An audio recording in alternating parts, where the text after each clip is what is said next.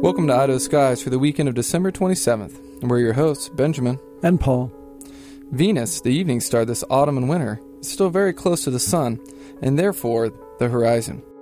It has company, however, just after dark on the 28th. That's when stargazers will find the 2.5 day old moon only 2 degrees away. A young moon like that is very thin, so a very attractive target for binoculars.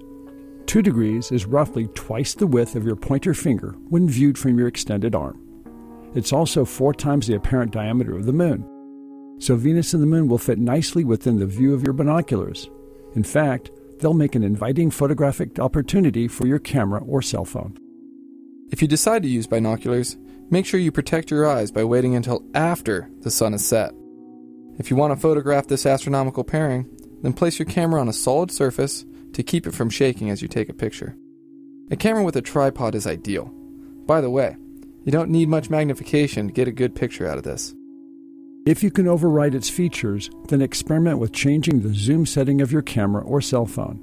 However, don't overzoom, as this will pixelate the image. Finally, experiment with increasing the camera's exposure time to pick up Earthshine. Earthshine will appear as a faint illumination over the dark portion of the moon. That's Idaho Skies for the weekend of December 27th. Be sure to read our blog for additional information. It's at idahoskies.blogspot.com.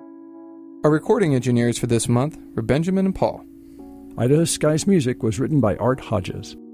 For Idaho Skies, this is Paul. And Benjamin. Dark skies and bright stars.